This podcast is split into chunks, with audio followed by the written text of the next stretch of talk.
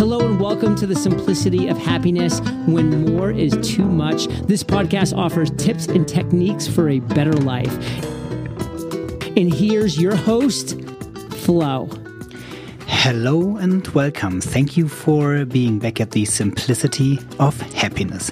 And as this is a 100% listener supported show, I'd be more than happy if you enjoy this show and you head over to patreon.com to help me on financing the education of children in Zanzibar. And now, sit back and enjoy the show. Hello and a wonderful good morning to you. I'm sitting here in uh, in Santa Maxime, that is in the bay of Saint Tropez, uh, watching Saint Tropez just on the other side of the bay. It is a beautiful morning, but it turns out to be really difficult to record a podcast episode over here. I thought it's it's difficult with the seagull, the crickets waking up in the morning, but here you have motorized some things all of the times, be it the mega yachts, be it the super boats, be it the Ferraris on land, and most of them are really loud. So this is already the third or the fourth time that I am giving this episode a try, and um, I hope you excuse if there is any background noise. Well, as you could have already seen in the header, today's episode is about about sailing, about turning life upside down within a second and the question what we, what you, what I can learn out of this. Well, after we left uh, Porquerolles, because of the heavy winds that were expected. Um, there was a mistral coming, blowing for some days. We didn't want to be at Anchorage on an uh, on an island, so we decided to go to this bay of Saint Tropez because it was supposed to be not hit by the mistral. And when we figured out um, a day after, so the French forecasting system. The French have an own forecasting system, which is very accurate, um, but it only has a 48 hour view into the future. So we had an idea what the weather is going to be, and it was much less over here. But the next day, we figured out that the wind will be much stronger than we originally thought. So we wanted to play the safe card and go into the harbor of Saint Maxime. That meant we had to cross over the bay. Um, once again, the bay that I can see clearly from here. I can see all of the bay and I can see Saint Tropez about two kilometers just on the other side. So we had to make it only these two kilometers across.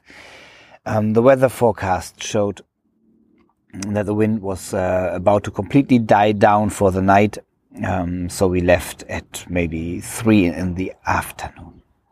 Well, the wind died down a little bit earlier, so it took us forever, and it was an upwind sail. So upwind with almost no wind. That's a bit uh, tricky.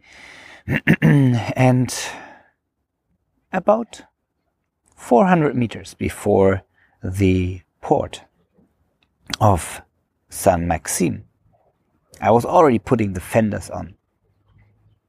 We got hit by a thunderstorm. We could see the thunderstorm behind us, but it seemed as it was traveling a different direction as we were going upwind. Well, it didn't. It came right above us. And I have never experienced so much wind on a boat. And there were parts when I thought the boat is going to fall apart. I thought, there's no way we're going to make this. There's no way that we are not hitting the shore, that we are not grounding the boat. But somehow we did a quite a good job and nothing broke. We survived. We were we were pitch wet as you can only be because it was, it was raining so much that we had a visibility of five meters. It was like we are outside on the ocean And every once in a while, we passed a mega yacht that was out there trying to focus on the direction. I mean, they were shocked as they can be because the wind was blowing so hard. But as we were just, I mean, we were just struggling to survive, it felt, because we had all sails up. So, what does that teach me? Two things.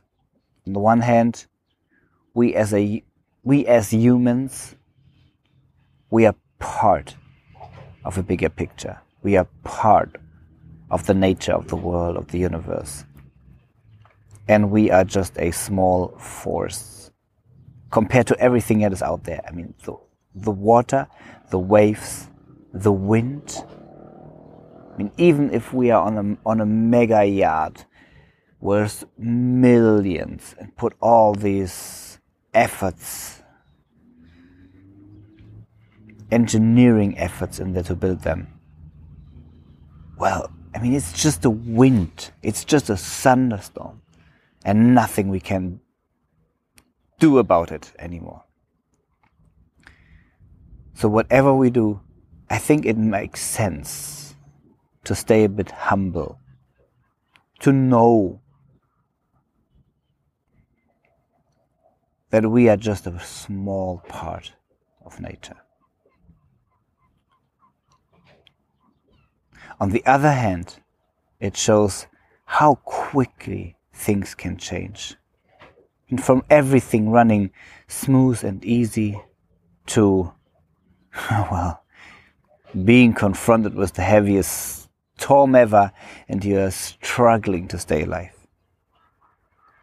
In an instant. And this can happen to you and this can happen to me at all time. There's always something that can happen.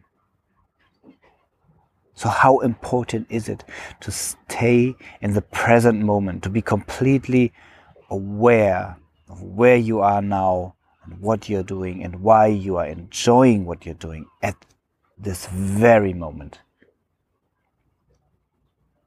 because there will be a time when it is too late.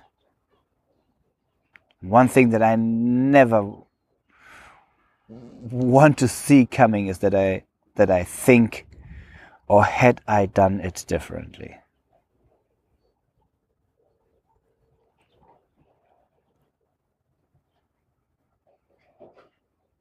If there's a time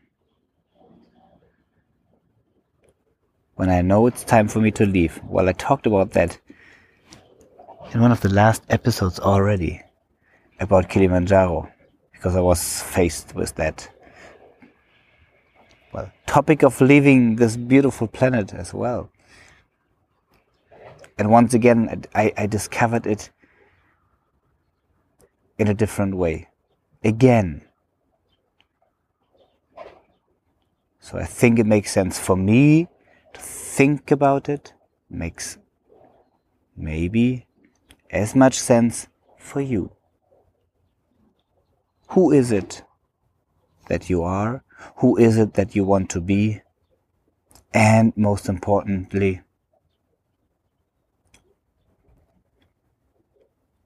who is it that you want to have been? When you know it's time to say goodbye? What would need to happen from now to then that you can leave without any regrets? Well, having said this, I will in, uh, enjoy this beautiful sunrise with the calm sea over here and, um, well, get ready for a a busy day as I am using this space and room and calmness I have in the harbor at the moment for finishing up some uh, some project that I'm proud of.